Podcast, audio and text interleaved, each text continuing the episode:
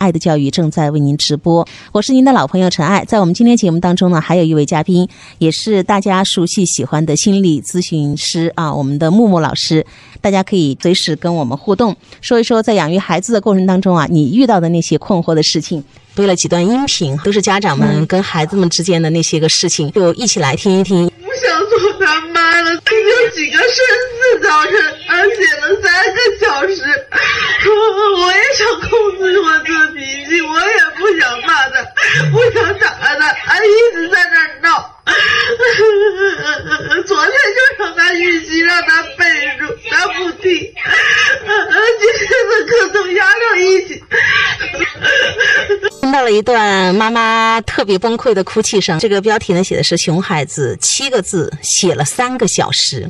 所以妈妈说：“我实在忍不了了，我不想打他，我也不想骂他。”但他确实啊，就这几个字写到现在，所有的昨天的作业又会压到今天，就是会完不成。所以妈妈特别崩溃，还说叫他预习啊，叫他背诵啊，哎呀，就是都做不了，都做不好。妈妈真的是完全崩溃了，而孩子已经呈现了一个麻木的状态，呈现出那种就是我作业就是写不完，随便你怎么样，然后我已经没有办法了。你看妈妈的这个状态，崩溃大哭，其实是一个就是绝望无助的状态。就在这个辅导作业上面，好多家长真的是没有方法也没有力量的。像这样的情况，我有的时候真的我就会反过来问这一句话，我说。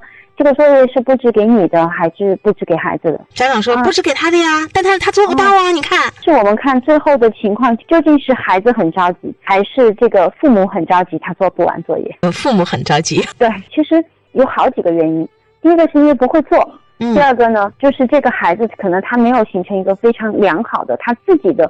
做这个作业的时间的计划表。那么在这样的情况下，我们一定要来打破这个循环。好像每天都是回来，然后就开始让他做作业，然后呢，他就磨磨蹭蹭的不做，或者一边做一边开小差，然后妈妈就开始骂。然后到了晚上十点十一点还是做不完。有哪一个孩子？他是真的一点都不想完成作业的。每一个妈妈不是从一开始都是温柔而耐心的？所以到了最后的时候，我们就发现每天都在进行这样的一个循环。那这个过程是怎么变成的？的就是我们家长的做法导致这样的一个结果。老师每天的作业到最后就会感受的情况是，这个作业布置的是给家长的，嗯，因为要求家长陪同，然后家长就真的把这个事儿完全扛到了自己身上，忘记了需要妈妈爸爸做的事情只是。陪伴，陪伴，那应该正确的陪伴是怎么一个陪伴？比方老师说，家长要签字，家长要去督促孩子预习、背诵、默写、听写。孩子回来的时候，我们要做的第一件事情是什么？首先要问孩子，你知道你今天的作业是哪些吗？就是很多小朋友他根本都不知道自己作业是什么。为什么一问他，他说我妈知道，就是他会说在家长群里，很多孩子自己都根本就不抄作业了，他根本不知道今天有预习有复习，这些作业全部压到了。父母这里就是初中跟这个高中的时候，呃，学校呢也会把作业发到群里。我就发现一个问题，我们家小朋友每次回来都会说：“妈妈有哪些作业？” 我就很好奇哈。我说：“你你们老师没跟你们说吗？”哎呀，我知道发到群里了，你告诉我就行了。就是你没发现吗？潜移默化，因为我们老师觉得孩子不行，记不住，就发到家长群里。你看家长就开始把这个事情变成了自己的事情。有很多孩子相当的委屈，他觉得。就是要写的作业他已经做完了，妈妈突然给他布置了一个作业，叫做预习和复习。这事实上，这个本身确实是他的那部分的作业，但是他自己不清晰。我们一般会建议，就是父母心平气和的，首先要去问孩子：“嘿，宝宝，你知道你今天有哪些作业吗？”再问一下孩子的感受：“你觉得今天的作业多吗？啊，难不难呢？”你感觉你大概需要花多少时间可以把这些作业做完呢？听他说，以他自己的感觉去分析这些作业，从很小的时候就开始培养这件事情。我就想到我们家小朋友上一年级的时候，经常就是背个空书包就回来了，然后所有的书都留在那个学校里面。我会问他作业呢，他会看着我说什么作业，他没有那个概念。有一次他他说妈妈今天有作业，我在学校已经写了一点点，我就给我老公打电话，我说我们儿子现在终于知道他有作业了，还写了一点。我们从小学的时候，我们会知道特别重要的一件事情，并不是这个孩子把所有的知识点都记得多么的清晰或者是牢，而是我们要让这个孩子知道，在他低年级的时候去培养他良好的学习习惯。良好的学习习惯里面非常重要的一点就是自己的事情自己做，自己的事情里面就包含他如何学习，他如何去请求帮助，他如何去把自己的作业和所有的事情完成。低龄段，我们开始讲怎么养成这个习惯。其实妈妈们就是哦，这是作业，你知道吗？我们要完成的，然后给孩子一起念，有哪些有哪些有哪些，我们来学会整理。觉得难吗？你想做哪个作业啊？一般我们人都喜欢做那个简单的，对不对？我喜欢语文，或者是我喜欢运算，我想先做数学作业。其实家长都可以去跟孩子聊，让孩子知道，你看我可以去安排这些东西。那好多家长他们会有一个特别的执念，必须要孩子。先做作业再玩，对不对？这第一个。第二，作业拿出来赶紧做，先把数学做了。